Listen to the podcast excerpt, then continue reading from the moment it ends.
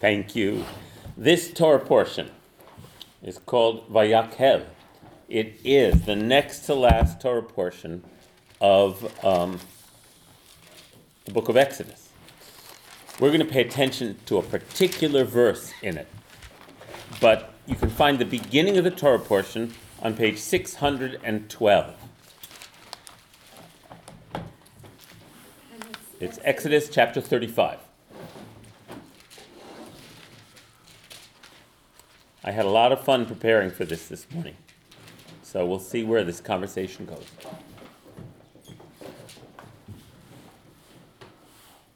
Okay, so now that the, um, unfortunately, uh, Ellen had to cancel class last, uh, Rabbi Ellen had to cancel class last Thursday because her My brother-in-law's father brother-in-law's father died. You went to Boston? Um, so, uh, so we didn't get to hear your discussion about the golden calf, but where we are in the narrative is that uh, um, after the debacle of the golden calf, um, Moses goes back up the mountain and receives a second set of tablets, and then comes down the mountain, and harmony, connection has been restored, and uh, it's now they are now able to move forward with building a dwelling place for God in their midst. And so, now the actual building happens. That's what's taking place. The, assemb- the creation and assembly of the Mishkan, the dwelling place for God, which also gets referred to occasionally as the Ohel Moed, the tent of meeting, often translated also into um, English as the tabernacle. Mishkan uh, is a dwelling place for God. And so, um, just to summarize, the, because this class is called The Shadow Side of Torah, I'm going to go for a verse that uh, just kind of like opens up a whole subterranean uh, narrative here, but it's a beautiful portion. Everyone brings from the generosity of their hearts, gifts for everything that's going to make the temple. Everyone who has uh, is wise of heart, whose heart is uplifted. The word heart is all over this portion. Uh, women and men, the women weave, the, uh, all the hangings and closures for the tent. Uh, and they even bring so much that the foreman of the work tell Moses, we have more than we need. Tell them to stop. And Moses has to issue a decree. Stop bringing gifts, which is a beautiful, a beautiful thought of what the kind of over- overwhelming generosity that leads to the creation of a dwelling place for God, right? There's, there's a, it's a, a beautiful way of putting it. And this man named Betzalel, who is a symbolic figure, we've talked about him over the years, he is... Um, has chokhmah, bina, and da'at. He has wisdom, understanding, and discernment, and he can translate these sublime designs that have been given to Moses into actual physical form. He's he's he's a craft. He's a master-inspired craftsman, and uh, Betzalel oversees all the work and does a lot of it himself. And as we've talked about other years, Betzalel's name means in the image of God. Betzalel. And uh, so between Moses and Betzalel, it's just, it's the, it's very rich. So all of that's going on. And then turn to page six hundred nineteen, chapter thirty-eight. Verse eight.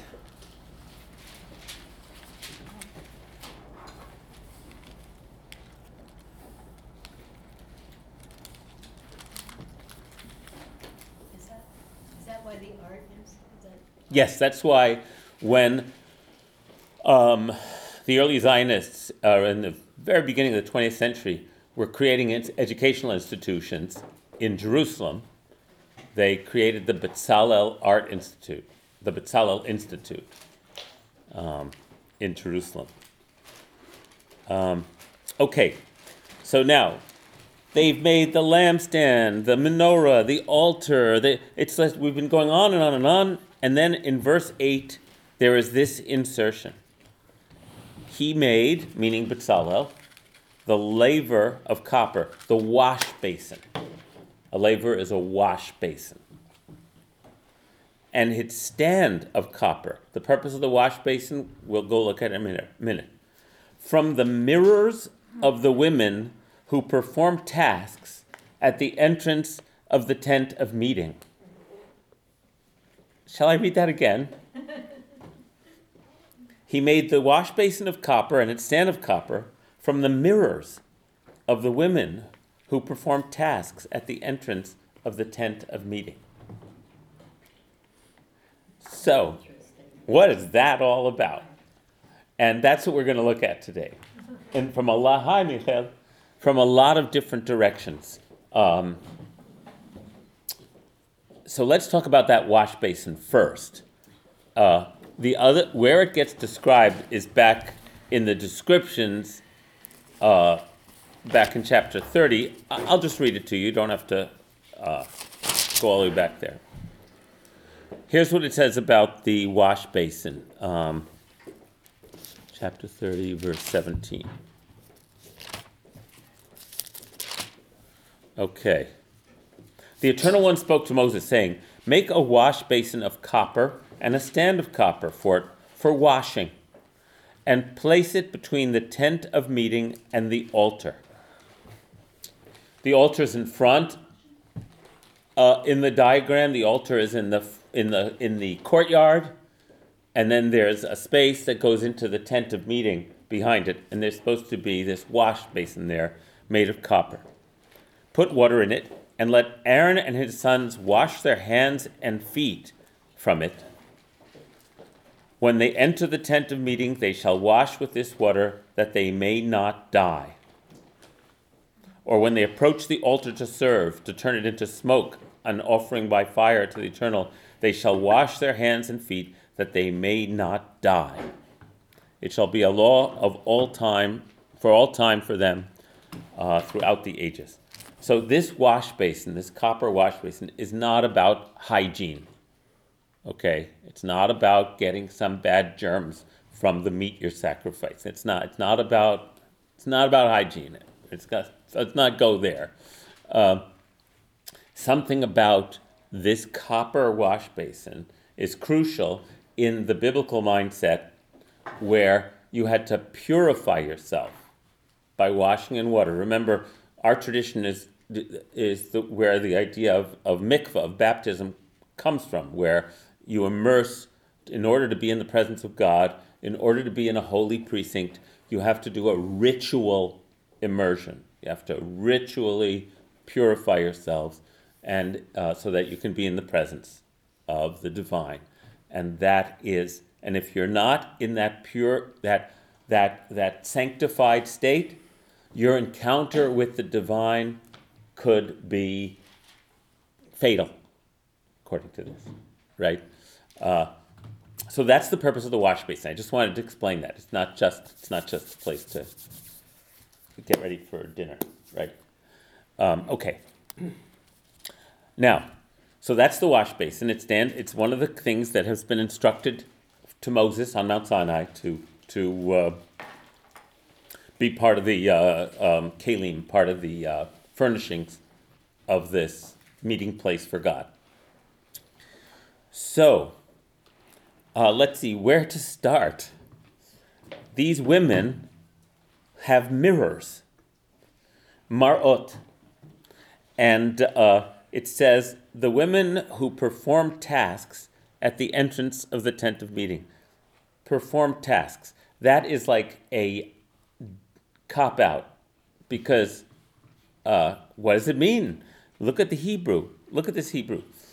Uh, by verse eight on chapter thirty-one, thirty-eight.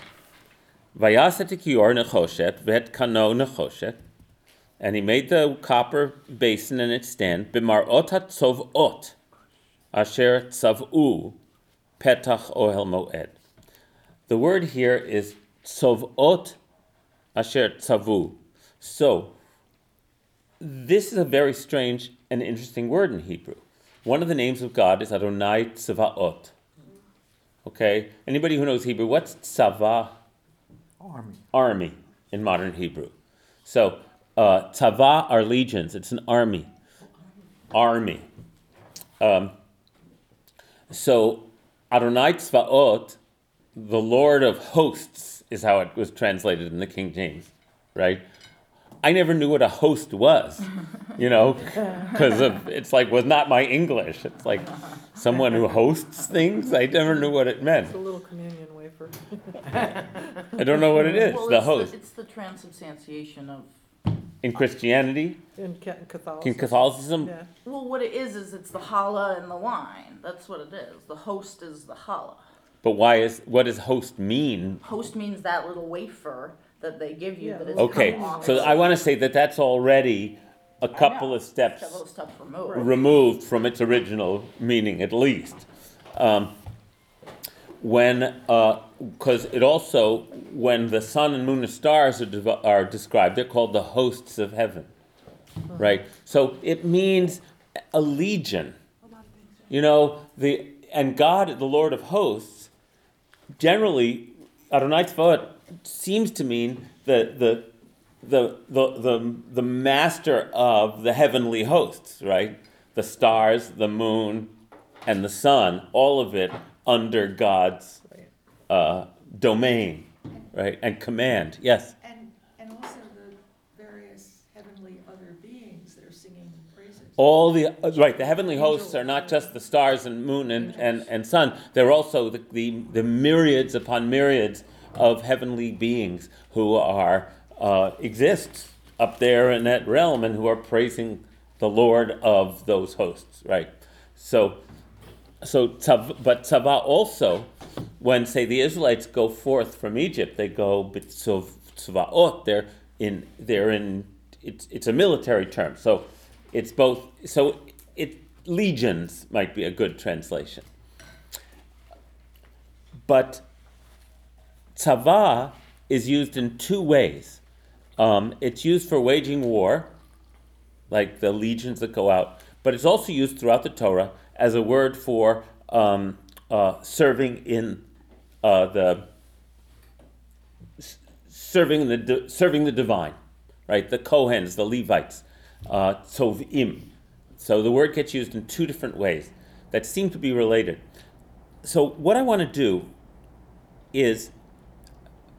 First, I want to talk about this. I found this great article by Janet Everhart, Serving Women and Their Mirrors, a feminist reading of Exodus uh, thirty-eight eight.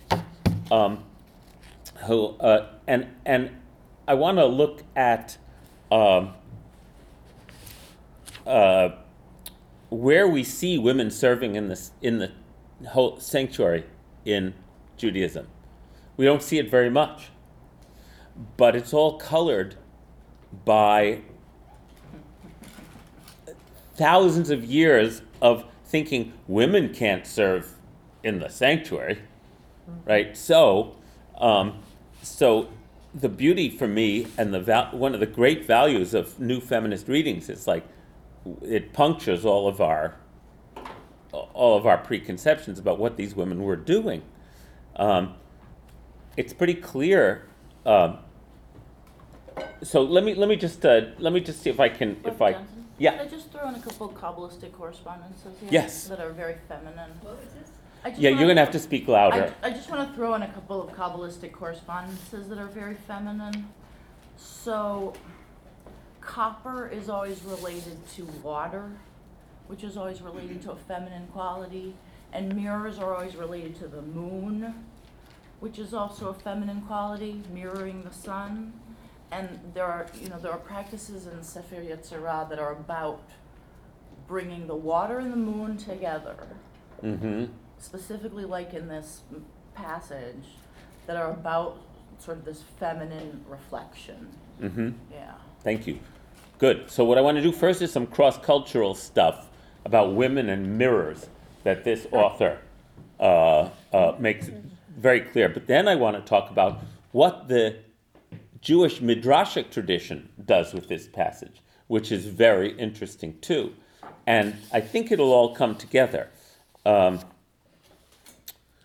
so um, just just as so here, Brevard Childs. Brevard Childs is a classic, must be a hundred years ago now, uh, uh, um, biblical scholar. His the stuff I read some of his stuff in college, you know, when I was studying the Old Testament. Brevard Childs shares a common bias against granting women a cultic role. Cultic means serving in the religious leadership, the priestly leadership. Quote, he asks, why is their work described by the verb tzava? Because we know from studying all the other indications of where this verb happens, it clearly has to do with serving in the sacred precinct. Uh, the verb tzava, which denotes a professional organization, like the Levites. Some commentators have suggested a cleaning and repair service. Others singing and dancing. Right, so it's like, you can't imagine that women would serve as priestesses, right? So you just have to figure they're cleaning ladies. Or maybe making mute, right? It's like that kind of, and she has a whole bunch of examples like that uh, of what would prevent us from seeing this, from from seeing this in a different, in a different light. Um, and so she does this.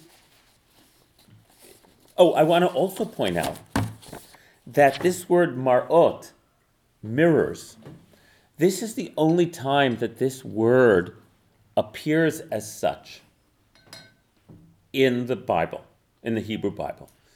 In other words, there are words, and I remember this from my training, called hapax legomena, which means words in the Hebrew Bible that appear only once, so that you don't have anywhere else to compare them to.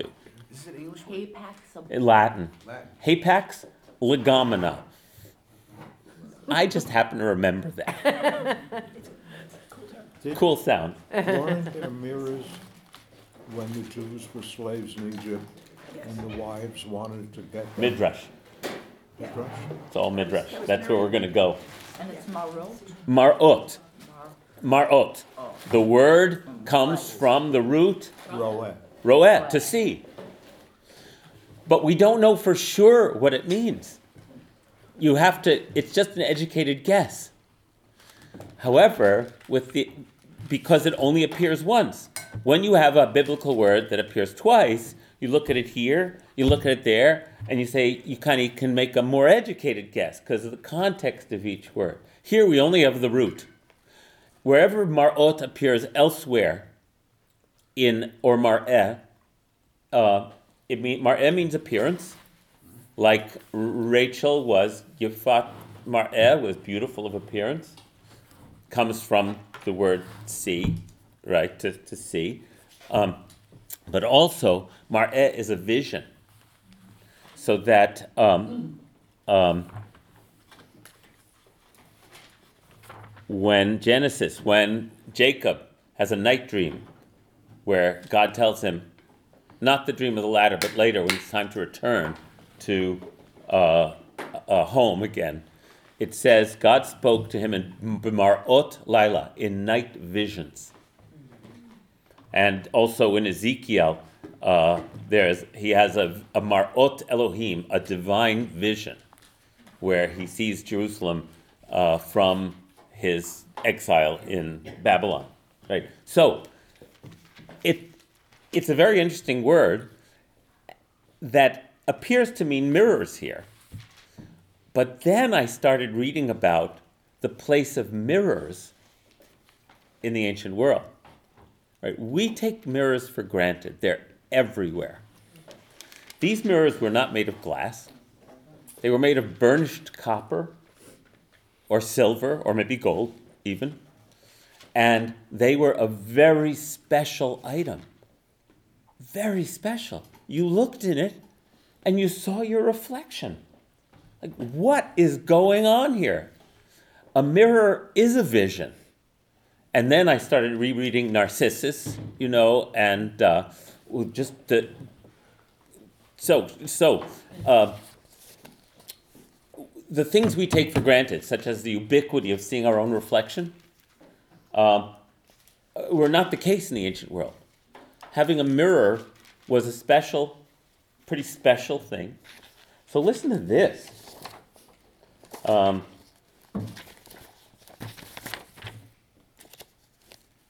okay, I'll get to that part in a little bit. Let's stick with the mirrors for a while. Um, ah. Mar'ot is a good guess because in uh, cognate languages of the ancient Near East, such as Hittite and Akkadian, where they found a lot of cuneiform tablets and a lot of inscriptions, and in the in the last one hundred fifty years, all kinds of knowledge about ancient Hebrew has expanded because of being able to compare it to other ancient Near Eastern languages that had been lost. And it's very important always to mention that the fact that Hebrew is still around as a spoken language is uh, unique, a unique phenomenon in the world. These other ancient Near Eastern languages ceased to be spoken a long time. No, it's not unique. It's almost unique because uh, Aramaic... Mm-hmm. Still spoken in certain circles, so um, uh, uh, it's not unique. It's a it's a very rare phenomenon. But now we know about these other languages. So Akkadian mirrors are called namaru.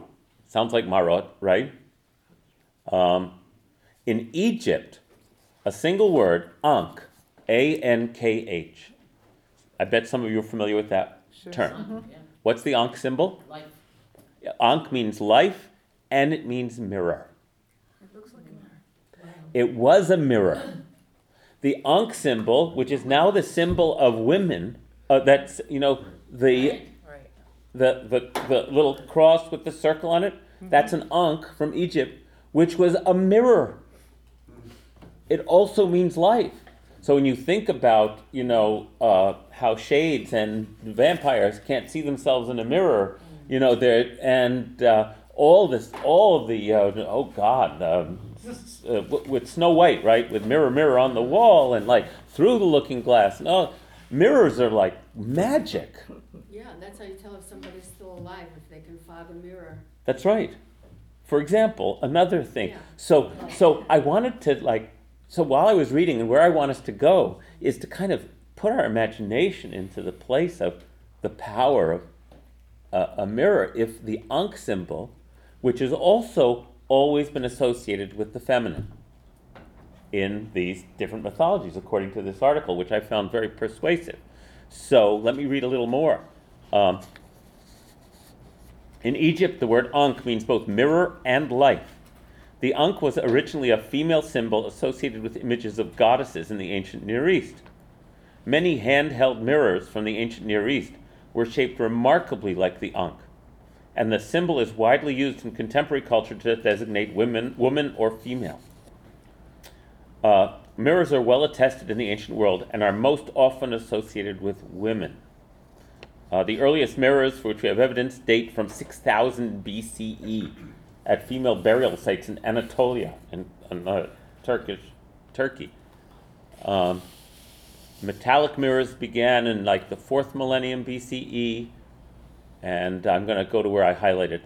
In Assyria, queens were often pictured with the mirror of the goddess Kubaba, obviously in order to portray them as images of the goddess. Uh, uh, during the second millennium, Kubaba and other deities are depicted holding mirrors, and the motif of a seated or standing female, identified as a goddess, wife, or daughter, holding a mirror in one hand and either a spindle or a pomegranate in the other, appears on numerous Neo-Hittite um, uh, r- remains of the first millennium. Uh, A text from Middle Egyptian wisdom literature illustrates the value ascribed to a mirror. As a result of newly acquired wealth, a woman, quote, who saw her face in the water owns an ankh, a mirror. And in late period, an Egyptian ritual included the presentation of a mirror by a priestess as a votive offering to a goddess. Uh, the longevity and geographical radius of the mirror's association with female power and divinity are remarkable. And then she cites examples from Persia, China, Greece, Japan, and Anatolia, where mirrors have been connected with women's rituals and female deities. Okay, I didn't know that, but some of you might have. Um, so I want to go back to the, that that idea of a, of a mirror in one hand and a spindle in the other. It also makes me think of um, Snow White, yeah. Mm-hmm. Doesn't it? Yeah. But also... Sleeping is that Sleeping Beauty was the spindle. Oh, Sleeping Beauty is the spindle. Okay. Um, however, in our parsha, um, it says, take a look at um, page six hundred thirteen. That's chapter thirty-five, verse.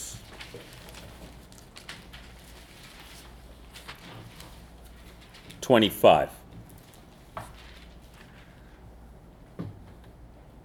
And all the skilled women spun with their own hands and brought what they had spun in blue, purple, and crimson yarns and in fine linen. And all the women who excelled in that skill spun the goat's hair. Sure. It's okay. Um...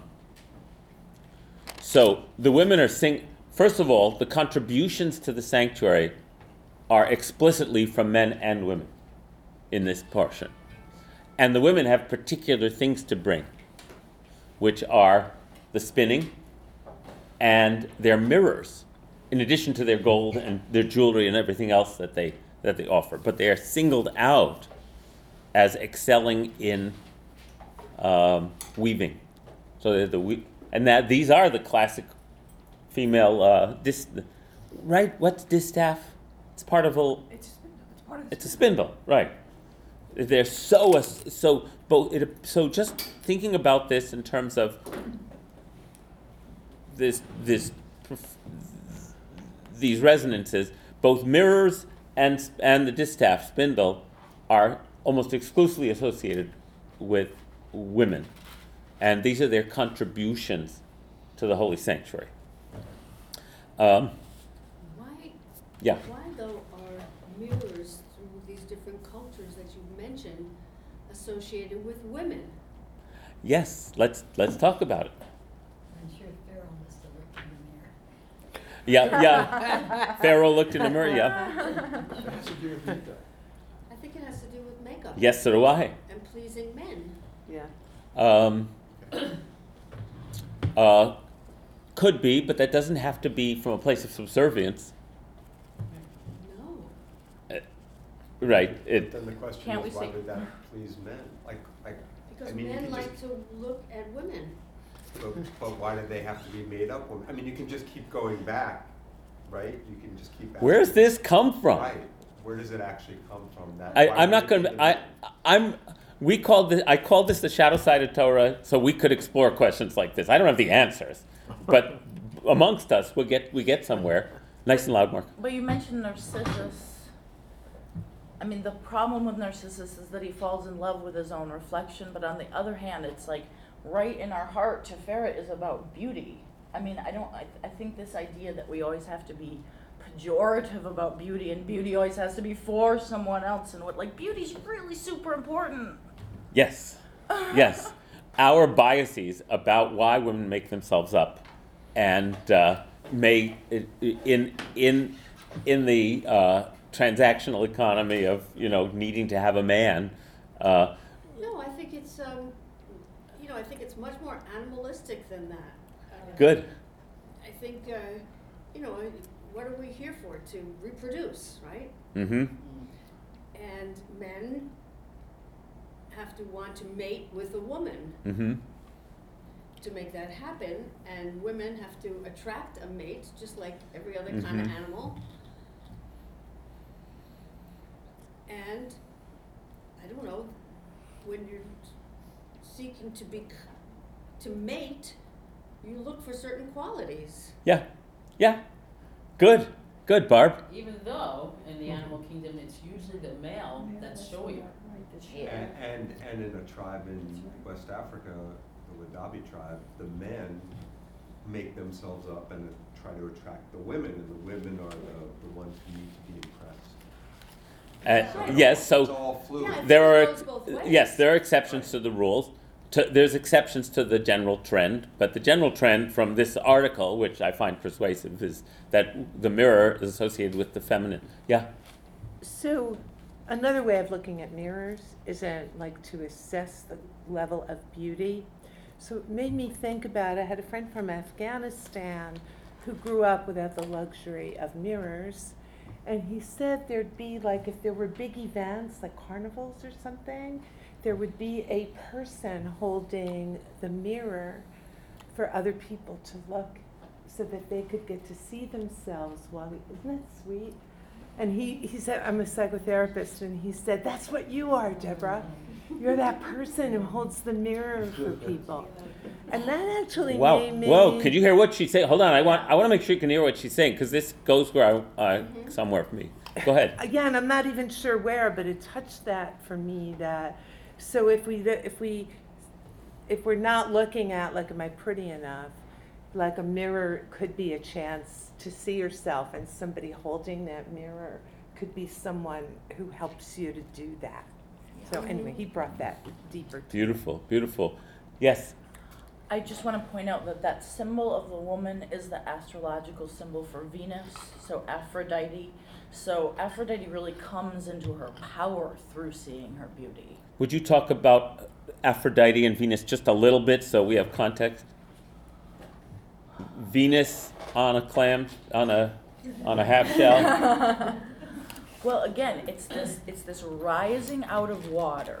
So it's like you clean through the copper, you clean through, you, it's like you go through an alchemical process and you clean your hands, and then you, it's the birth of Venus, like the Botticelli, right? Mm-hmm. And you rise out of the water, and it's your feminine beauty that's allowing your birth.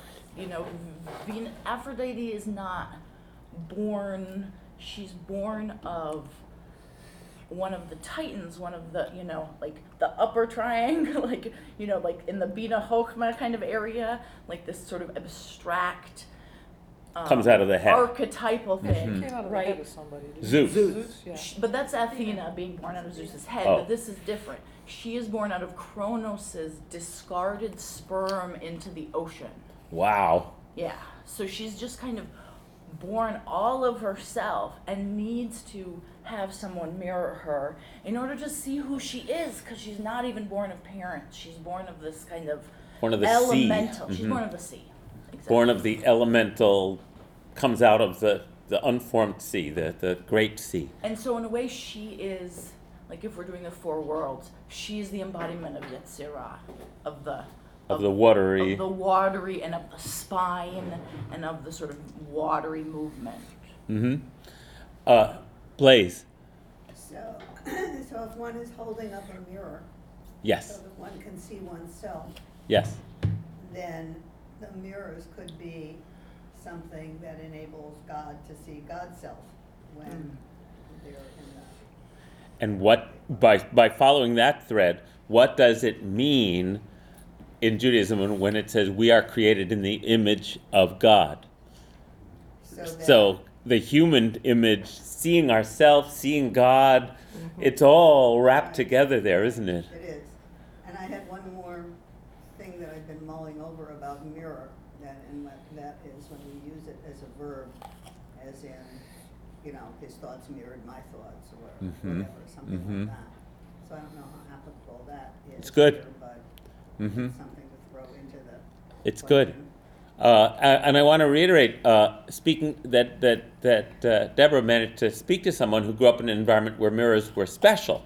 something you'd encounter and and, and see yourself, uh, how profound that must be. Can I just say, I, I traveled to a very distant part of Mali, and I was visiting an animalist uh, community, and I was, it was very, very hot, it was like one hundred twenty degrees, and I was wearing sunglasses, and all these kids, I mean, they're all naked, and they're all just coming up to me, and I thought they were looking at me and looking in my eyes and trying to see who I am. Uh, they were looking. No, they were seeing their reflection, mm-hmm. because there's no water there, very, very little water, and there is no, there's nothing for them to have a reflection in. It just, there is no metal, there's nothing like that.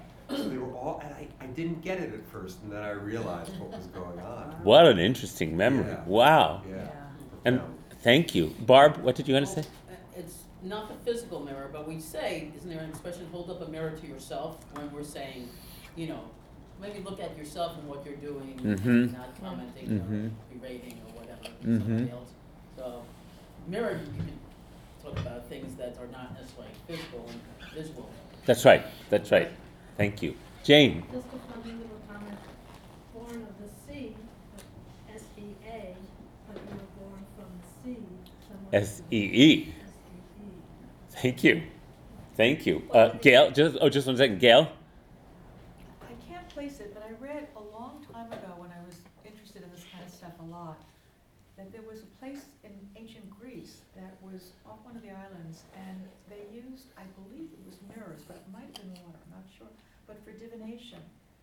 Yeah. And mirrors certainly were used for divination, and I'm, I mean, and it's connected to somehow being able to see yourself. It's also the mystery of looking in, and and how does it work? That, you know, you know what I mean? It's a, yes. It's a magic entryway. It's an entryway through the looking glass, mm-hmm. but it's also, and not but, and um, mirrors distort. So smoke and mirrors, house of mirrors, right? What's real? What's not real? It's like mirrors are a portal into magic and mystery in all kinds of ways, aren't they? Well, I'm just so aware that this whole section with building the Mishkan and the priest vestments and all that are so shamanic. I mean, there's so much magic in it. There's so much magic in it. Wash, yeah. It wouldn't surprise me if the mirrors are also serving a magical function. That, that's what I'm right. Saying. That's what that's what I want to build us towards, and then ask questions about the verse. Uh, Miriam and uh, um, Carol. Carol, sorry, Carol and and uh, Jane, and then um, Marka. To see is re'eh. To see is re'eh. That's right. What is S E A? Oh, it's not a cognate in it in Hebrew. Yam. It's it, no, the pun in English doesn't work in Hebrew. um, uh, Carol. Um, so, essentially, what Barb, what you were saying is that mirrors are really tools of self-reflection, which is something that women do, and sometimes we wish men did more of. But no, I mean, I, I know some very self-reflective men. Don't worry, we can handle it. Um, but the, other, the other thing was, I'm just. I'm, I'm curious why the the uh, washing place had to be made out of mirror, of copper. Why out of copper, and then why out of the mirrors of the women who not performed tasks, but who apparently did some kind of holy service that later gets, uh, what's the right word, um, edited out of later Judaism. Basically. Well, I don't know. Uh, uh, uh, they get they kicked out. Sure, why not? Because they gave the mirrors away. Well, that's right. So is this a text of gl- elevating ah. and glorifying um, these mirrors that become this wash basin, which, let's assume this wash basin with water in it becomes a giant mirror uh, uh, because... You see yourself. You see yourself. You see yourself in the both in the burnished copper and in the water itself that's in the wash basin. So they give it over. So this wash basin is a powerful symbol, but only the men can use it. So is this like some chronicle of disenfranchisement, or is this, on the other hand, we don't have, I don't have the answer to this, or is it on the other hand an elevation of the women's offering? You know, uh, that becomes part and parcel of the the the the, the holy sanctuary, Um, let's see, uh, let's see, Jane, you had your hand up before. Yeah, I, now I have two thoughts. Sure. Well, why do we cover the mirrors at the time of death? Oh, yes, yes. Well, that appears to be a medieval custom because the time of death is considered... Now, how it gets interpreted in, in modern rational times is you don't want to pay attention to vanity during this time. But where it comes from, from medieval sources, is that mirrors were a dangerous portal where demons could enter your home. And death was considered to be a, a very marginal and dangerous time. You were in the precinct of death, and so you wanted to protect yourself against evil, against demonic forces. And so you would cover your mirrors. Against women. Oh, well, women associated with the demonic forces in the Middle Ages is is rampant. So uh, that's not explicit, but I'd say it's probably, I would say it's implicit, yeah. Um, so we don't know what preceded this, but maybe women like were the priestesses and men went to them, and now, now here, uh, is it a recovery of women? It, can only men look at women, not women can't look at, the, at their reflection? Well, what I want to talk about is, I think it's fair to say that... Um, In order to, in now we're speaking historical, historically, going back twenty-five hundred years at least, uh, that Judaism wanted to consolidate, ancient Judaism wanted to consolidate all worship in the insight that there's just one deity, and that the deity has a pre- pre- predominantly male character.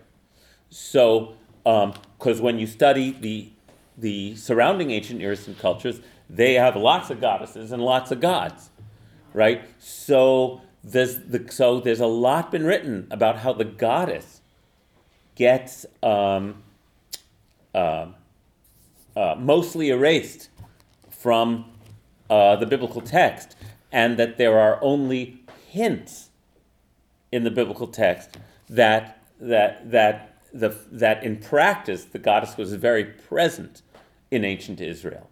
And I can show you all those. So part of what I like to do in, in our discussions is now that we are actively working to restore the women's pers- women's perspective and voices and sensibility to our conversation about the Torah, there seem to be, throughout the book of Exodus, as we've discussed, um, W- women's women's activities are mostly suppressed, but there's enough clues between Miriam and Pharaoh's daughter and the midwives and Zipporah and now the women who serve at the tent that we can reconstruct, recreate, reanimate an understanding of of of uh, uh, the the feminine women's roles in, in this text, and then that gives us an opportunity. With our newfound um, uh, tenuous grip on feminist, feminism, um, that someone like Brevard Childs, writing one hundred years ago, who could only assume that these ladies were cleaning ladies standing outside the sanctuary, uh, but then when you actually look at the language, they're holy. They're doing something holy. There's other aspects of that in Torah with the word kadesha. So the root kadosh means holy. Right? This is the, and holy means the precinct that is uh, where God's God can dwell. And uh, when Judah is um, uh, out at the sheep shearing after his wife has died and his daughter-in-law Tamar, who he has done wrong by, this is Genesis chapter thirty-eight, she disguises herself as a kadeshah. A kadeshah. Okay, so every biblical text translation translates that as prostitute, or at best as sacred prostitute.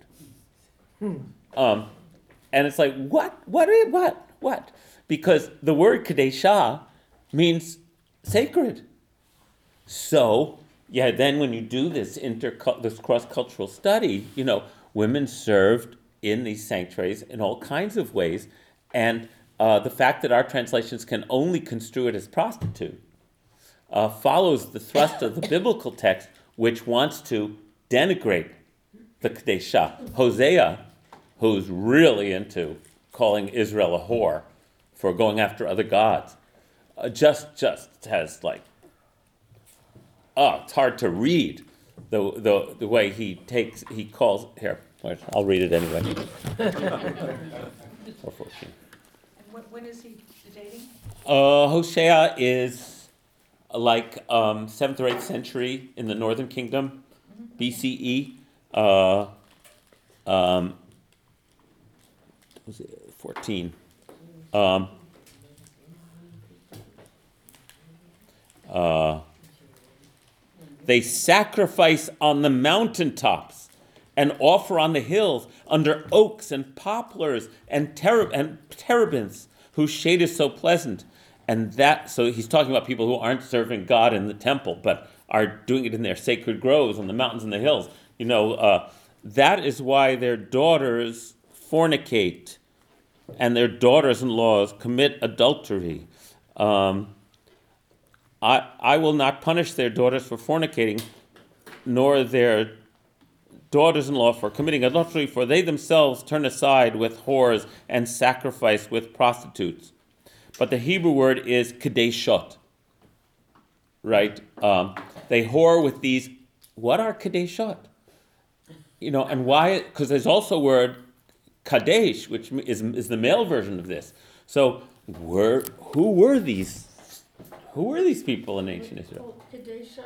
Kadesha is a uh, has. It, I don't know how to translate it. Um, someone who, a woman who, I mean, in ancient in ancient Babylonia, there were uh, uh, priestesses who would couple with the king in order to produce, you know, to for fertility.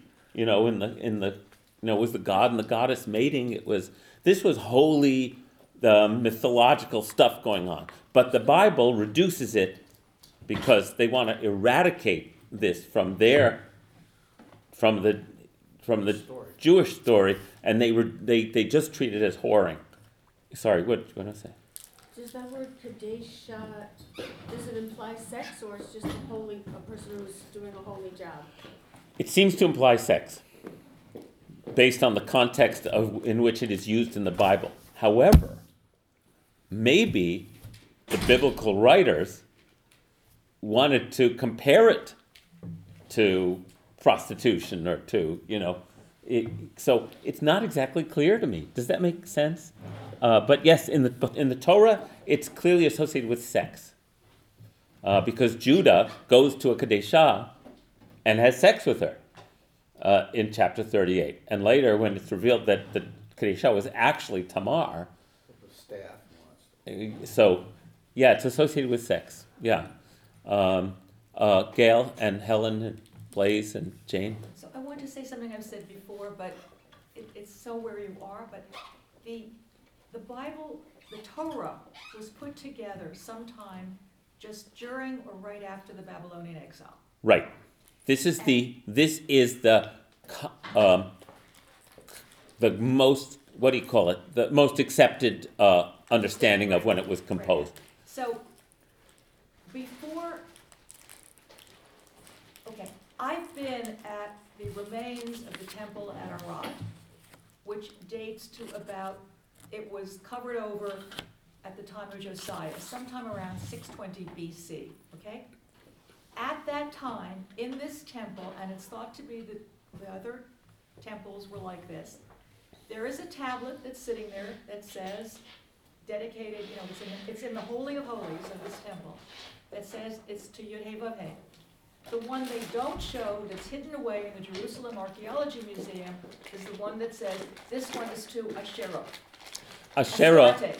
Astarte, Asherah is the female goddess who is Yud-Heh-Vav-Heh or Baal or El's consort right. throughout the ancient, uh, throughout uh, the Canaanite, Hittite, Akkadian culture.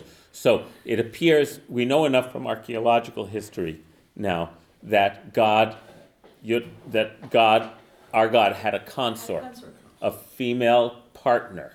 In our temples.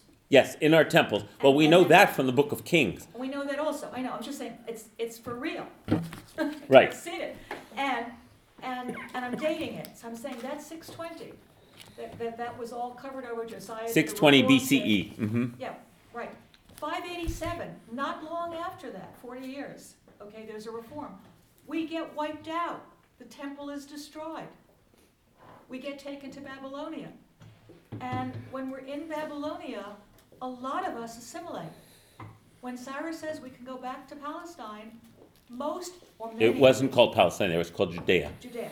Do not. They don't go back. They're assimilated. We were undoubtedly fairly pagan in Babylonia, a lot of us. Mm-hmm. And it's at this time that the Torah's being put together. Right. So the people who were putting it together are saying, mm, mm, mm, mm, mm. No, we can't, we, if we're going to... But it's historically, it's in their face. Hang it, yeah, if we're going to survive, we're going to cut out all foreign worship. So in uh, the second book of Kings, King Josiah's reform, it says the king ordered um, the high priest Hilkiah and all of his guards and priests of second rank uh, to bring out of the temple of the Lord, that's the holy temple in Jerusalem, the, all the objects made for Baal, Asherah, and all the tzvaot of heaven, all the hosts of heaven. So they were all there. He suppressed the idolatrous priests, um, uh, and he brought out the image of Asherah from the house of the Lord, Asherah, the feminine goddess, who was made out of wood, the tree of life, right? And uh, took it into the Kidron Valley outside Jerusalem and burned it in the Kidron Valley. So this is during the period that... Um, that Gail is talking about. And it isn't much after that, it's forty years or so, that the Babylonian takes us over. Yep, mm-hmm. So yes, the, the consensus among scholars is that uh, that if we're going to try to figure out when this book was really put together, it would be in the wake of the Babylonian exile as a, as a beleaguered Judean people are trying to um, rid themselves of foreign elements as they return from Babylonian exile. And uh, some of the least tolerant and harshest aspects of the Torah, they say, come from this period. Um, so, thank you. Uh, more hands. Uh, I'm sorry, Helen. So, so are we coming back to this, that the women who performed tasks at the entrance to the tent, that they were prostitutes? No, I'm saying that it appears that women were part, at some point in our ancient history, women were a part of the priestly service to God. What is the service? Of, that, no, no, sorry. These are not called kadeshot. Uh, there seems to have been a category of both male and female in ancient Near Eastern religious rites whose job was sacred sexual union. That... that by having a ritualized, um, a ritualized uh, sexual union, it would uh, reflect the meeting of male and female, of heaven and earth, of of of water and you know, it's like, and that this human uh, this human ritual would reflect and facilitate and and influence uh, the fertility of the whole world. Um, so, but if you find that to be an abomination, you're going to call it prostitution.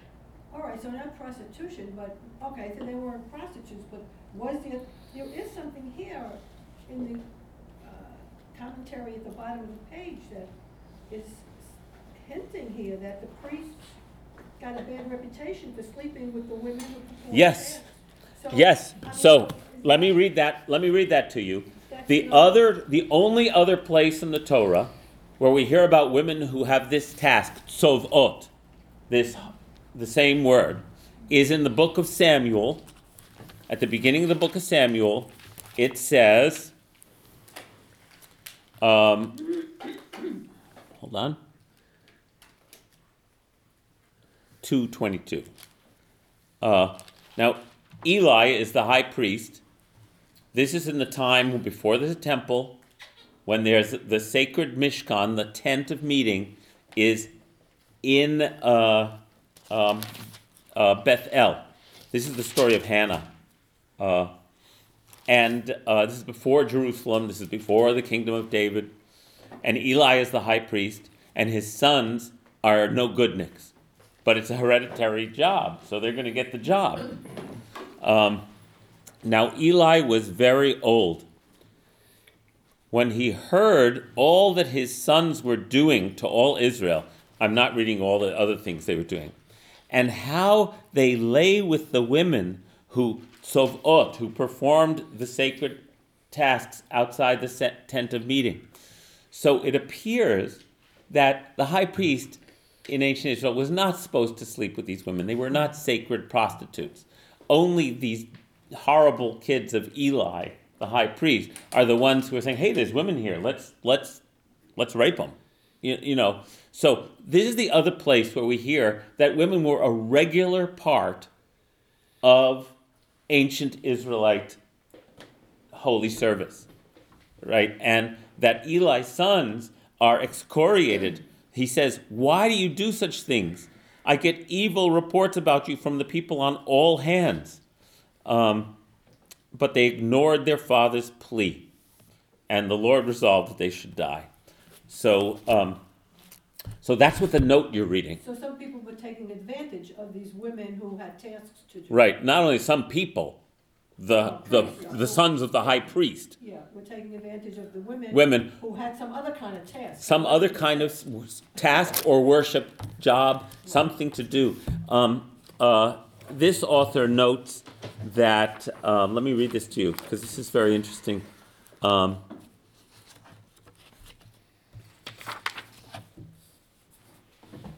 Comparative evidence points to women's cultic role in cultures of the ancient Near East. An ancient brick inscription near Susa, which is Shushan, by the way, from thirteen sixty-five B C E, tells of four women who functioned as guards at their sanctuary.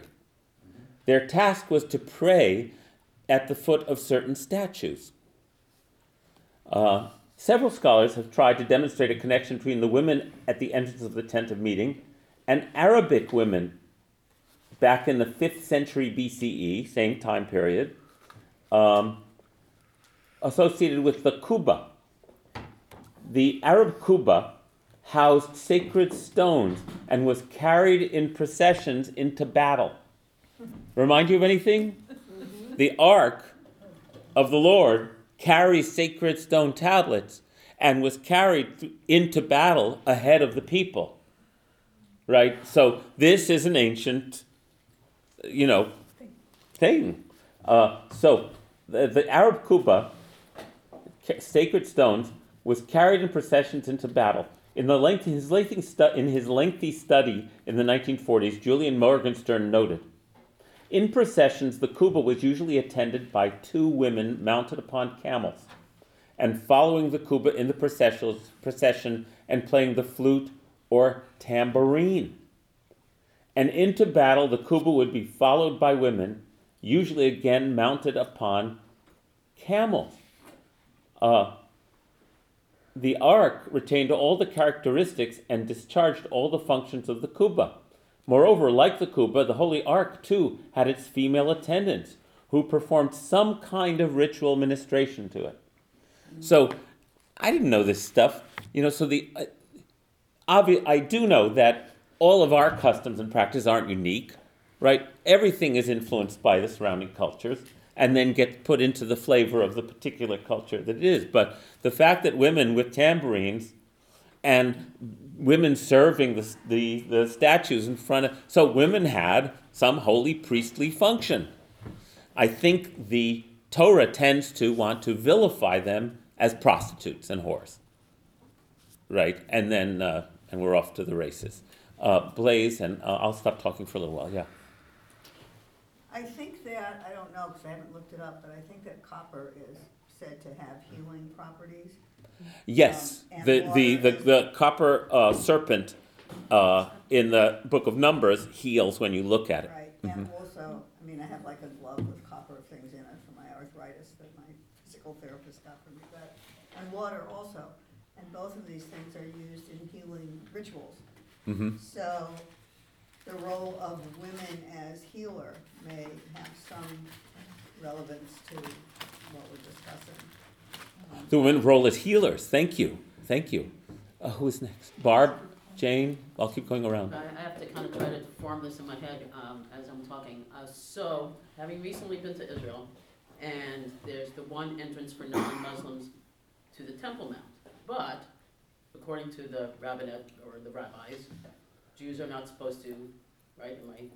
Oh, according to some some Jewish authorities, we're not supposed to step onto the Temple Mount lest we walk across the area that was was where the Holy of Holies stood. But supposedly people who are still high priests, uh, Kohanes, I'm guessing, I'm not sure, are still allowed, right? Not exactly, no. No, no, okay. I guess I was interpreting that there were still some... rabbis. Only the high priest. The high priest, so who is the high priest? There is no high priest anymore. Okay. So only the high priest could enter into the precinct on one day. On one day of the year where the Holy of Holies stood. Okay, so these are not the Kohen, these are not people who have uh, come priestly down lineage from, from the Kohen. Uh, no, that's not who it's describing. Okay. No, no, for those who, who are concerned about desecrating that Holy of Holies with, you know, you just don't go there. Yeah. Okay. Yeah. Jane? So, yeah, I like so much what Gail said about um, um, the women being replaced, and, and then what you said about the sacredness of men and women. Mm-hmm. Or, and I wonder uh, the idea of prostitution, but wasn't our vocabulary today, or our understanding, wasn't there a time before when the sexual and the spiritual were one, and it, men went to women to, the whole thing was very spiritual, and it, it, mm-hmm. and they were high priestesses or goddesses, or it wasn't a, it wasn't to be looked down upon, or mm-hmm. uh, it wasn't to be uh, this is right. not correct. Right. There's been a lot of a lot of written about a time when everything was okay that way. I see no evidence of that in human history. Um, I think that is a kind of, kind of. Um, well, I wasn't going to use a.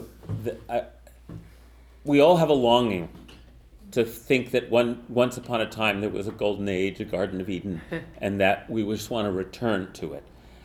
As, when I study the history of primates and human beings, I, I don't necessarily buy that, but I. But I do see that there that th- there were other cultures where um, uh, the the sacred feminine was more exalted, you could say.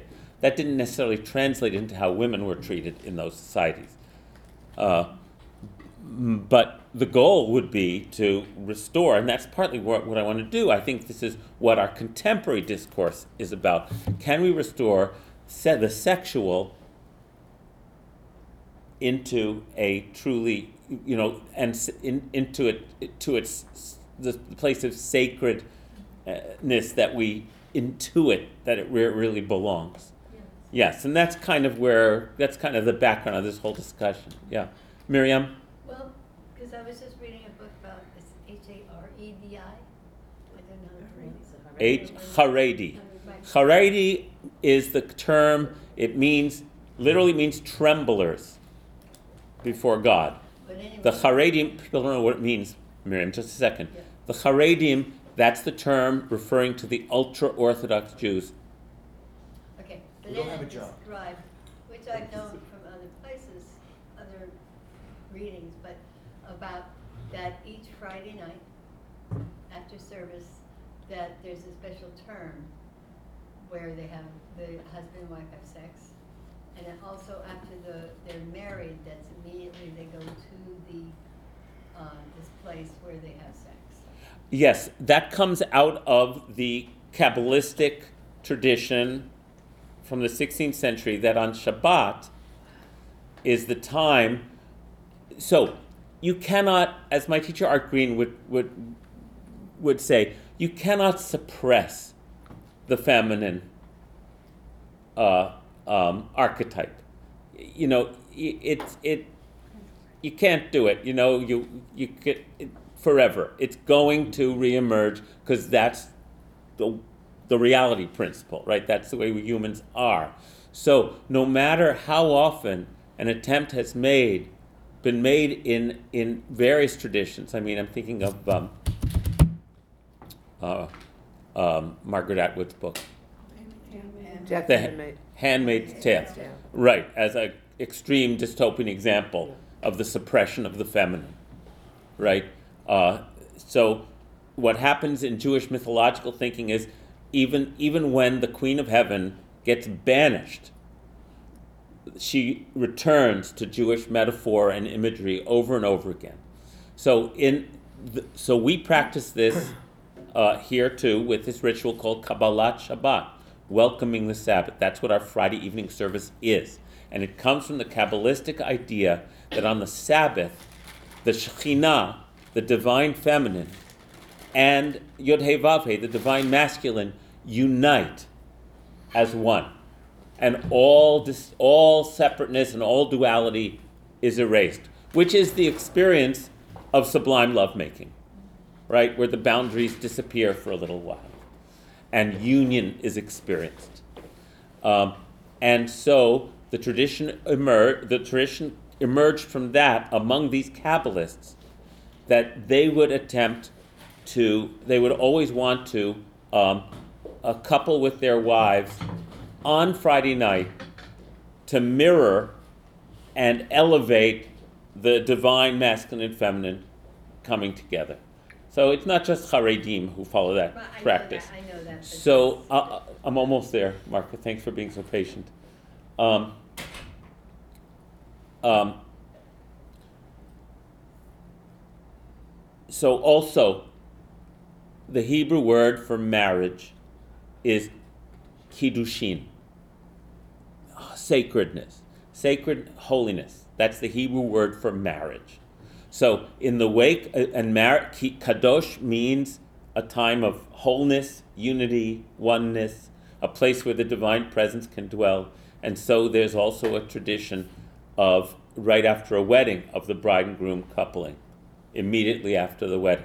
Now, you could also, you could see that as a sublime, beautiful thing. You can also interpret it equally well as a sign of patriarchy, where the man immediately takes possession of his bride. So, you know, it all depends on how you look on how you look at it. Anyway, uh, Marka. Um, well, also Friday, the symbol for Friday is the symbol of the female. Is the sim- Venus is the planet that actually rules Fridays. Oh, well, and Venus is the planet that that is associated with the Shekhinah, with the divine feminine in Jewish tradition. So I want to say something about the first two energy centers of the body, if one is working, like with the middle pillar exercises or any shamanic traditions that actually are working with the physical body as the tree of life. Just to, just to translate, middle pillar is a Kabbalistic term for, uh, and the tree of life is the Kabbalistic map of both the cosmos and the soul and the psyche, and uh, so there is there are traditional practices that that Marka practices with. Go ahead. The first one is Keter, so it's the divine light. It's not inside the body yet. It's masculine. It's like the seed coming down, but it's not inside the body yet. The second one is associated with the moon, and it's feminine. It's Elohim. So you get Ehyeh here and Elohim here. And the reason Elohim is gray colored, it's like the reason the moon is kind of silvery, is because you've already worked through these two different areas of consciousness, one of which is black, Bina, and it's like the divine womb. Mm-hmm. So, so it's just really interesting because I've been walking around thinking of my head as the sun and the moon, and as the mirror, and as the, so it's it's like it's actually an embodiment of the relationship between the divine and the Shekinah in the throat, the moon in the throat, mm-hmm. and those mirror each other. I think part of the reason female roles often remain secret is, what if you look at the two angels that are about the two sides of the head? We've got Zavkiel, the hidden voice, mm-hmm. and Ratziel, the secrets. So So there's something very secretive about feminine work, and there's something very small. So we get these images of, you know, Psyche separating grains, or you get the constant spinning image, Rumpelstiltskin, mm-hmm. uh, Gretchen and Faust, right? It's like this physicalized feminine work that's so small that we don't have to see how unbelievably powerful it is, and and it's hidden. Women's work. Women's work. Women's work, which gets completely uh, devalued uh, in a society where that where that operates on the great man theory of history, right? And great leaders, right? But so. Uh, and I just I I had a dream last night. I think because I've been exploring this idea of the sacred prostitute, and it's so horrific for most people. And I had a dream last night that everyone in this class called me a whore, and I, I was just remembering that because I, I was getting kind of agitated. Um, but I really think it's important to look at archetypally, like if anyone's ever read the book Siddhartha. I remember Siddhartha. You know, if you remember Kamala in the garden, if you remember this idea of a woman who is so beautiful and grounded and open, and sexuality is not about clinging or even having like an uh, consistent relationship. It's about having a moment of mirroring. Mm-hmm. If mm-hmm. I ever call you a whore, I will put it in that nicest sense. Thank you. But look how, look how the the the um, that understanding of female sexuality of of um, that open flowing would be uh, would be uh, cursed and demeaned and belittled and marginalized in in a, a society that wants to control women. Or it's right. turned into Pretty Woman. I mean, what a horrible thing we have. Horrible. Good, good pun. Um, so, but what I want to say is, um, so Marka, Marka is practicing Jewish shamanic practices. Gail mentioned that that it appears that a lot of what was going on in the ancient temple, shamanic. In turn, what's shamanic? It's a goal of crossing the boundary between the physical and the spiritual realms and integrating them. That's what sh- shamans do. That's what medicine men do. That's what oracles do. That's what wise women do. And so um, behind all of this is is the the this it's it's all in there. So, yeah. And can I just say something about shamanic processes? They're so weird because they're not intellectual per se.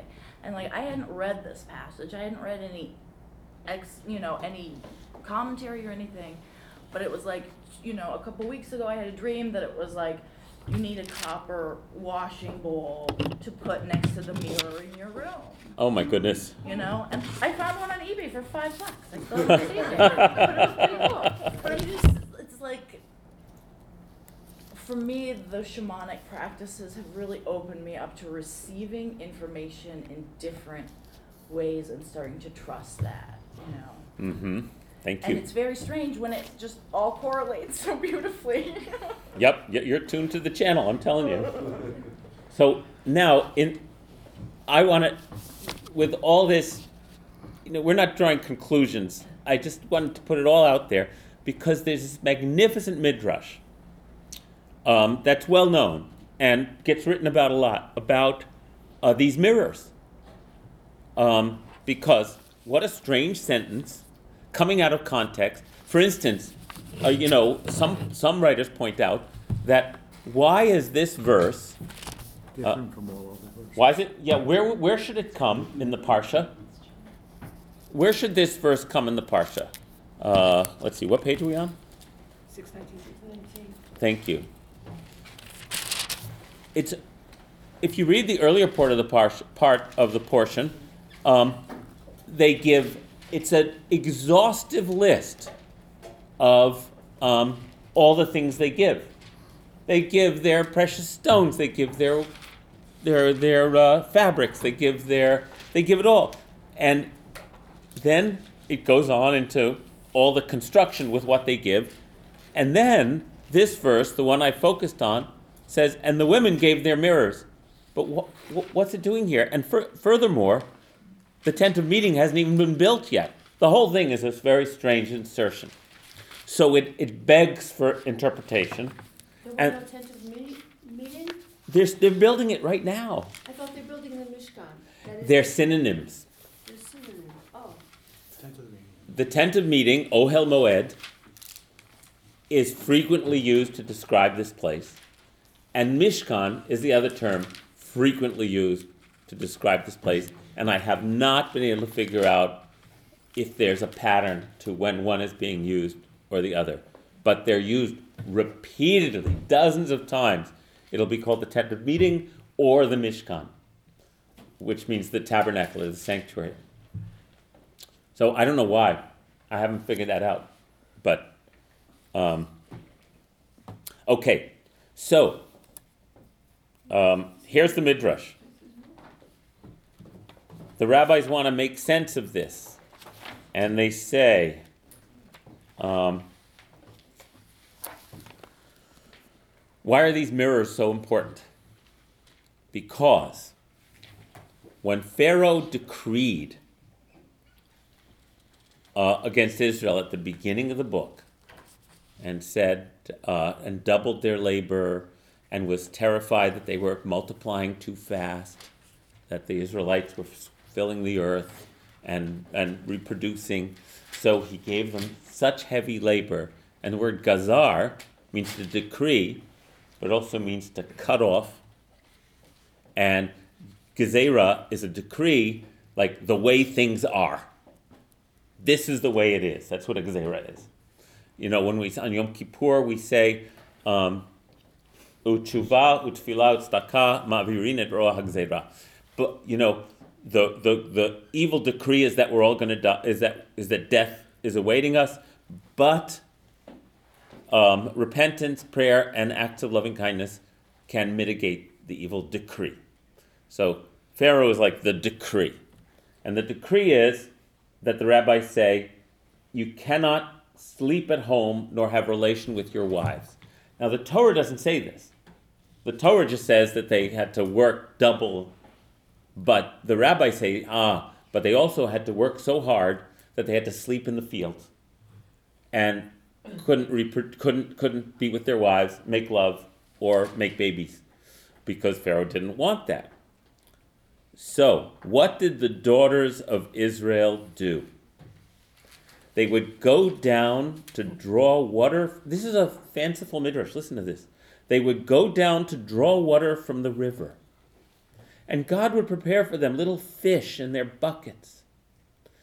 And they would sell some of them and cook some of them and buy wine with the proceeds and go to the field and feed their husbands, as it is, as it is said, in the field. And when they had eaten and drunk, the women would take their mirrors and look into them with their husbands. And she would say, I'm more beautiful than you are. And he would say, I'm more beautiful than you are. And they would, in other words, they would play. They would seduce each other. They would, they play, they would play. And as a result, they would accustom themselves to desire. And they were fruitful and multiplied. It goes on. Some of our sages said they bore two children at a time. Others said they bore six at a time. Others said they bore twelve at a time. And so they said six hundred thousand. And all of these offspring came from the mirrors. In the merit of these mirrors, which they showed their husbands to accustom them to desire, from the midst of their harsh labor and exhaustion, they raised up all the tzvaot, all the hosts. As it is said, all the hosts, the legions that went out of the land of Egypt in chapter twelve. God brought the children of Egypt, uh, children of Israel out of the land of Egypt in all of their tzvaot. So they're playing a pun on our sentence, verse eight here. When God told Moses, so that's the background. Who, and it's simply, to me, it's a it's a, it's a amazingly imaginative, beautiful extension of everything about the first chapters of Genesis, of Exodus. Because it's all about the women who are making sure the Israelites are still alive. Right? The midwives and Miriam and her mother and Pharaoh's daughter. It's all, they're the ones who are sustaining things. So now going to this verse. When God told Moses to make the tabernacle, the whole people stood up and offered whatever they had, silver, gold, copper, et cetera. Everyone eagerly offered their treasures. And the women said, hmm, what have we to offer? So they brought the mirrors to Moses. When Moses saw those mirrors, Moses, the lawgiver, Moses, he was furious with them. He said to the Israelites, take sticks and break their thighs. You know, it's like it's mafia. Take what do they need mirrors for? And God said to Moses, Moses, you should be ashamed of yourself. You despise these mirrors? These mirrors saved all the hosts in Egypt, all the Israelites in Egypt. You take these mirrors and make of them this copper wash basin for the priests to sanctify themselves. As it is said, and he made the copper wash basin of the mirrors of those who created the hosts. Okay, so the pun here is that Sovot, the women who served, is also the women who were created Tzvaot, the hosts of Israel. You know, when Pharaoh wanted to wipe us out, we were fruitful and multiplied. So this is a really complicated sort of myth, you know, mythical kind of telling. But it's so beautiful. Where's that midrash from? Tanchuma. No, midrash Tanchuma, one of the classic midrash collections. Have you ever heard it? No, it's gorgeous. It's great, isn't it? Okay, so the rabbis are telling the story. They they want to explain the anomaly in our verse, verse eight. It says, they're saying, just like we're saying, what's with these mirrors? And what's with this word tzovot, tzvaot? What hosts? So, you know, what do women have to do with all of this? And they put it all together in this beautiful story where, because of the women's mirrors, they were able to raise up the legions of Israel that would leave Egypt, because they wouldn't allow desire to be suppressed and um, um, uh, uh, made illegal. Right, that's not the word I was trying to think of, but hold on, let me just f- finish my paragraph. And they they wouldn't allow desire, sexual desire, love, to be marginalized and criminalized. Eradicated. Eradicated, squashed, all those things that Pharaoh was decreeing. No sex. And on an- another level, they wouldn't allow themselves not to be seen and not to see. Mm-hmm. This is the hidden narrative uh, that I see the rabbis uh, in, despite the fact that, you know, rescuing here. A hidden narrative. Here's the narrative of Exodus. Red Sea, plagues, Red Sea, Mount Sinai, Moses. But Moses without the feminine will fail, mm-hmm. right? Because he doesn't... There's something he can't understand that Miriam and the women understand. Uh, uh, uh, hold on. Uh, this is really fast. Okay, go ahead. I just want to say that both Moses and Aphrodite are in the same Sephirot of Netzach, which is really interesting. That's fascinating. Really.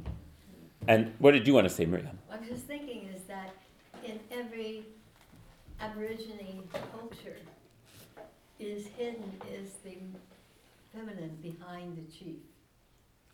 Mm-hmm. So that the, and I was just thinking, they would have had the passion to leave Egypt if the women hadn't.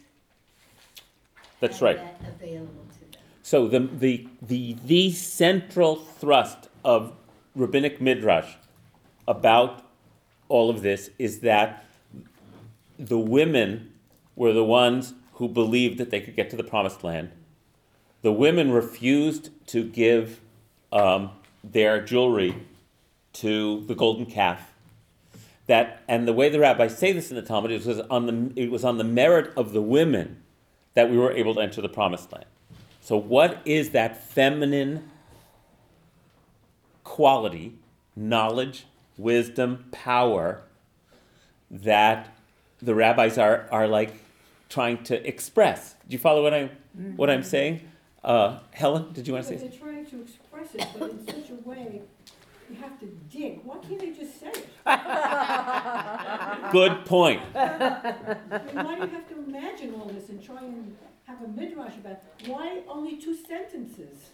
Right, you know, because paragraphs and paragraphs and everything else. Mm-hmm. They weren't like trying to like cut down the words. It wasn't a tweet. Here, here, Helen. Here, here. We have a challenge, which is that we love Judaism. Judaism is filled with priceless wisdom and values. And it was forged in a patriarchal setting where we have to hunt through the text and through for, so that we can re-elevate the feminine. But they're not going to tell us this, you're saying. The, the, this, they're trying to tell it, but they can't seem to spit it out. Nope, they can't spit it out because, you know. So, uh, yeah, I know. So some people give up on this stuff, um, but I love it too much. They didn't at all. Pardon? They didn't have to put this little sentence in at all. I say. So they put it in. They put. They won't, they won't. It's. I'd say we have these. We. I. I can't answer this question, but it feels like. That's why I like the way Aviva Zornberg talks about it. There is a suppressed counter-narrative that we need to find the clues of and then kind of reweave in the light of day. That's that's how I wanted to approach this today. Um, that you cannot squash it. And so the clues there are going to remain. You know, you can't just have a rule book the, the, that says this is how you live, because life is fueled by love and desire and, um, you know, our... So the woman behind the man, the dark feminine, the earthy, the the the uh, the fertile, the, you know, there's this desire for us just to go for the light, a particularly masculine desire. And uh, now I'm not just talking about men, men and women. I'm talking about this this this this division we have between in our... in our Western psyche between spirit and flesh. You know, we have to somehow both experience, think our way, live our way into a reintegration, as Jane was saying, when of, of, a, of a place where we're one we're one integrated being. And we have, this is not a problem just of the Bible. You know, this is a problem of, of uh, maybe it's just a human problem. Uh, yeah. My completely uneducated answer to your question is, I think patriarchy developed because men are basically afraid of women. They, in other words, whoever was, when they were putting this together, they, they were not in not a position, they were thinking that, but they were not in a position to put it out there. They were afraid of women, so they created, you know, they many, many efforts to... to put women down, to keep them in a lower place, because uh, women make life. Women make life. Women bleed. Women, you know... Go in cycles. Go in cycles, yeah. It, you know, absolutely. I don't have the answer to these questions at all, except that uh, I understand what you're saying, Helen. Or they would have left this out. They didn't have. That's to. Right. So they recognized it, but they were not in a position, just apparently. Let, hell, let, let's do it this way. Let's put it in terms of dream analysis, psychoanalysis, uh, uh, uh, uh, a really smart therapist who listens to the narrative someone's telling about their life. That's all like in the light of day. And then I did this, and then this happened. And then an errant phrase pops out. And the therapist goes, wait a minute. Could we explore this a little more? Because I don't think the self you've constructed sort of above the surface here of your life is taking into account the richness of your entire being. And so I like to approach the text in that way, in that, in that very way. Here is the presenting narrative. Egypt, promised land, right? But then... if you look closer, you find a much richer rather than linear uh, path. So That's the way I like to look at the text. Is that the right way to look at it? I don't know. I like it because of all the all the treasures it yields. Um, so that's what I have to say about it. Yeah. It's not just in the issues around women. There are other parts of the text where there's a counter story that's, I mean, it, it permeates Torah. Mm-hmm. Where there's the main, I mean, the whole issue about the Akedah. And, you know, the next section, Sarah dies. How come? Right. And there's so much else in that one. But so I sort of have this feeling or thought, you know, it's sort of like a committee saying, okay, how are we going to put this together? You know, whether, we don't know. But it could have been a bunch of people, having just been on a committee of ten people where I kept getting outvoted. But I could get in a little bit, a little bit here, a little bit there, but then I got outvoted. Then a little bit over, you know, I mean, that's, that's I think, maybe how it was working, yes. That's all. It's certainly how Tom did. Right, what if life is inherently multi, multi-vocal, different right. layers, right.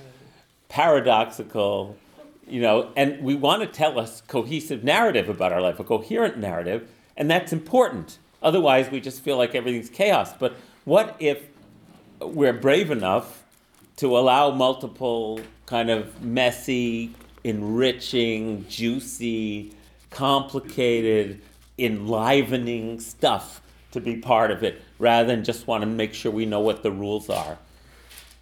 You know, that's, for me, life's much richer than the rules. But I'm saying specifically, maybe it was a group of people doing the first round, and then it got edited again, and, you know, and, and they, they didn't agree with you. You know, the, the Talmud has all these disagreements. Oh, so, oh, right, so, right, so.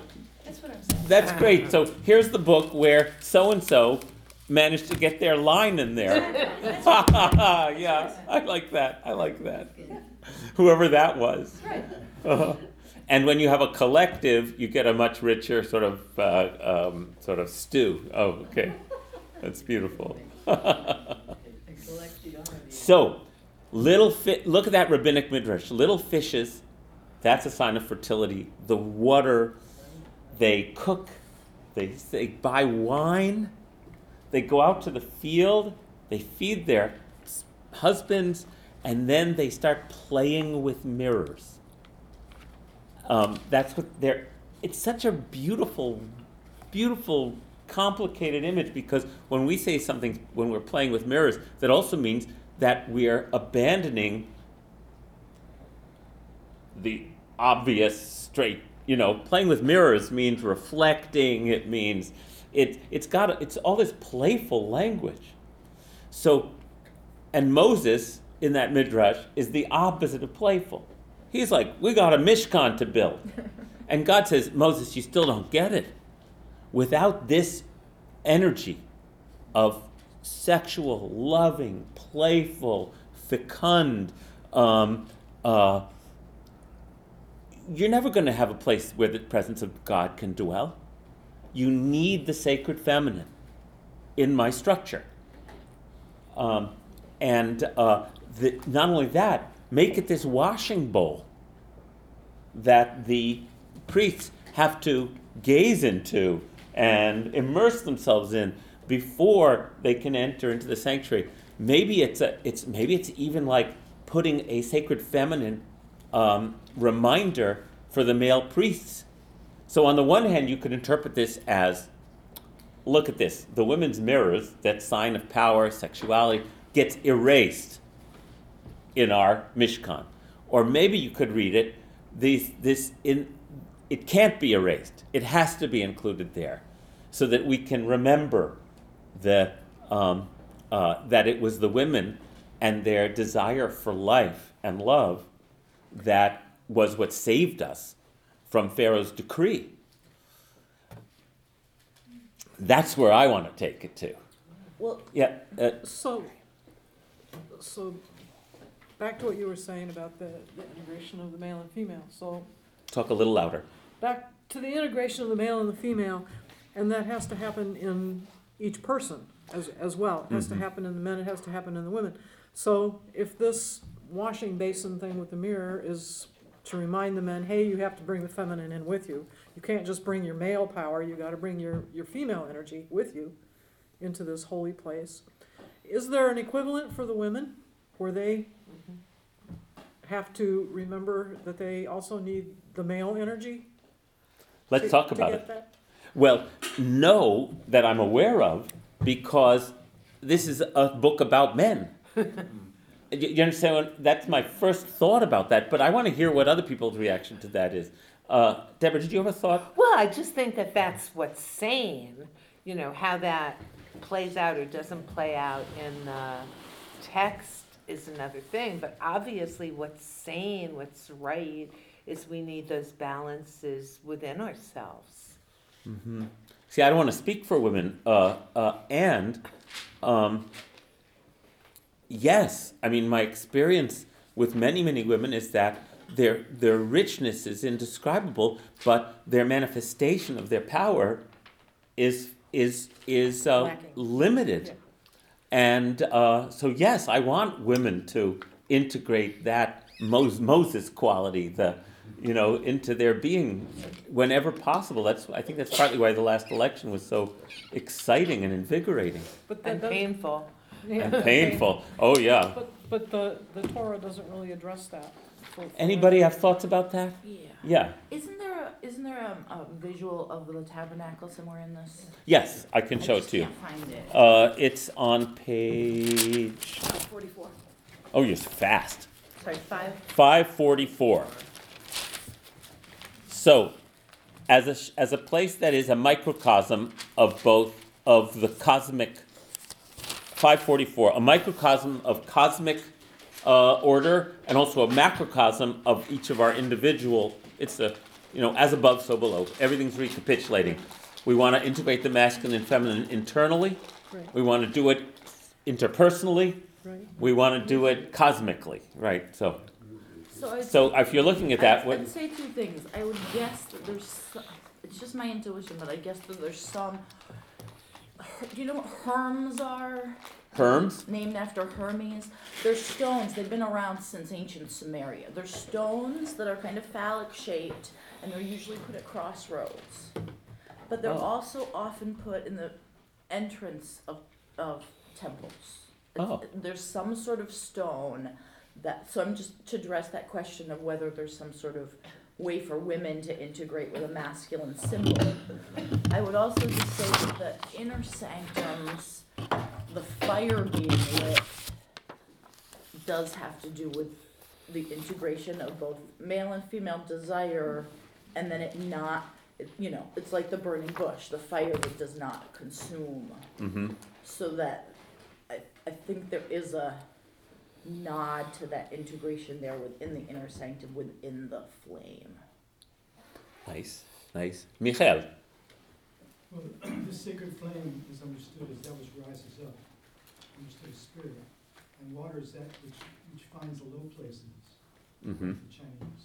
Right. And the uh, way the Jungians talk about it is the difference between logos and eros, or between Apollo and Dionysus. Dionysus. So those those two principles, logos and eros. Eros is connective, but logos is transcendent. Logos meaning knowledge. The, right, uh, right, the spoken word. Mm-hmm. So eros being that which connects. Mm-hmm. So the juiciness factor that we're speaking of. But um, there's one other thing I wanted to say. Well, yes, the, the contemporary Jungians are talking about the distinction between spiritual activity and soulful activity. And spirit has to do with transcendent in the way that a, that a um, church style aspiration goes upward. Aspiration. Mm-hmm. It gets us out of time. So the pursuit of the, the eternal elevates us. Elevates us. But the soul work is to enter fully into one's manifestation, one's incarnation, and to create stories and histories, and to invest in life, and to appreciate, and to enjoy.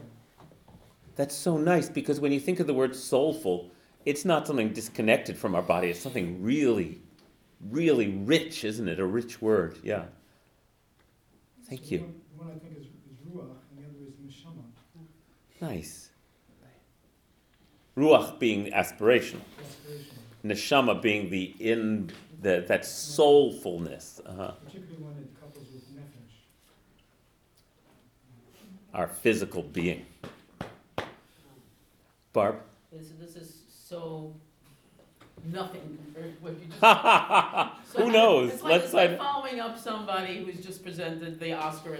Anyway, um, I was thinking about the melting down. We were talking about the mirrors and all that, but I was also thinking about the melting down process and what's become of these things that have been melted down. Now, specifically here, we're talking about mirrors, but so over history, uh, bronze and copper and things that have been, whether it's jewelry mm-hmm. or whether it's mirrors, that are used in times of war to be melted down to use for weapons. But here we're, it's being melted down, you know, for things that we're talking about. Beautiful. So they shall beat their swords into plowshares and their and their spears into pruning hooks, and nations shall not learn, uh, shall not make war on other nations, neither shall they study war anymore. Uh, I have a thought just uh, that might connect the beginning of what I said two hours ago and this, uh, this moment. So the mirrors. I read to you all of the beautiful, um, uh, th- th- that, that interesting article that, that, that, that got us thinking about this image of mirror, the ankh, the feminine symbol, the source in the, re- the rabbis understood it as the awakener of desire. When you look upon yourself and your beloved, this the a mirror that that uh, reflects, um, that, but also distorts. That that doesn't take doesn't that that take that puts a different uh, twist on things. That all those things that, that that mirrors can mean, and they and these women decide to contribute their mirrors that saved our lives from Pharaoh. To the um, and these are the women who tzov'ot, who serve at the sanctuary. So, um, so I wanted to say maybe we can take that strange errant verse and make it a central verse that we study. That's that. That's one way to reflect on. You know, there's so many words. So which words are we going to elevate from this mass, massive text? Um, That the uh, that if we look at this sanctuary that's being constructed by Betzalel, this this inspired craftsman who has divine wisdom coming through, um, and the purpose of the sanctuary is to be a place where heaven and earth can touch, where human beings can experience this if this utterly um, uh, ephemeral divine presence that also is essential to. to us at the same time, then we want the we want the women's contribution, the the feminine contribution, the contribution that saved our lives from Pharaoh, because they would not give up on life and love, to be in this place that the priests have to wash themselves in in order to be fit to enter into the presence of God. And that would be how I would take that strange little verse and elevate it into uh, in, in, in, into us. It's a more central place. Rob? And I would just maybe slightly amend that by saying they immerse themselves in the water versus wash themselves. Immerse. Very nice. Because it's the immersion. They're not actually cleanse, cleaning themselves. They're immersing themselves so that they can become fit. Immersing themselves in the in the feminine, in this, the, that that wash basin, by the way, it the uh, the rabbis compare. This is a whole other class. The rabbis compare every object, every sacred object in the sanctuary, to some aspect of the natural world, and this the the, the basin is supposed to represent the sea. Uh-huh. Uh, In, in in the rabbinic understanding. So yes, in the in the mother water, the waters of the mother, in the in the amniotic fluid, in the you know, in the great unconscious, all of those things that have feminine overtones and, and meanings in, in, in our in the way we think about it, they have to immerse themselves in it. Otherwise they'll be like Moses and say, "Go, get out of here. I'm busy doing important stuff," and then completely misunderstand what it means to, to create a dwelling place for God. Miriam? Well, it makes me think of this Song of Songs, song being included.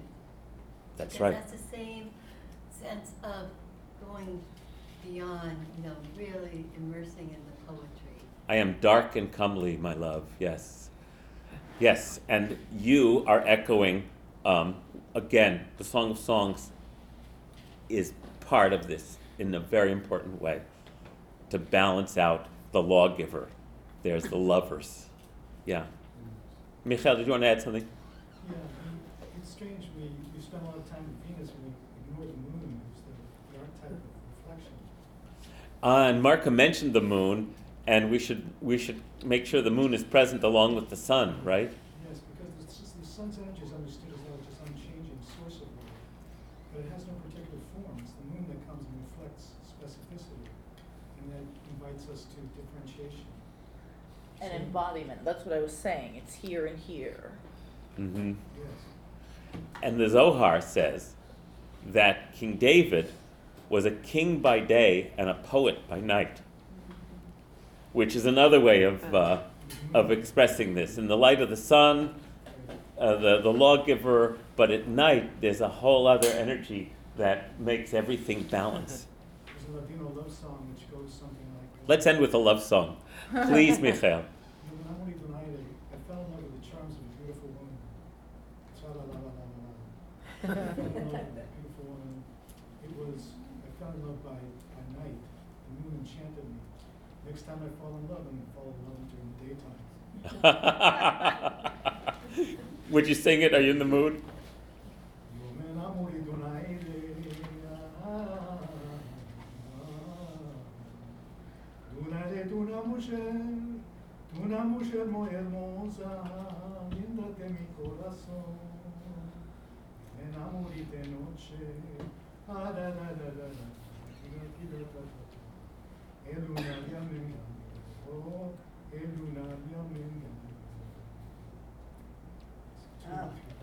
Thank you. Beautiful, thank you. Thanks everybody for going on the journey with me. Thank you.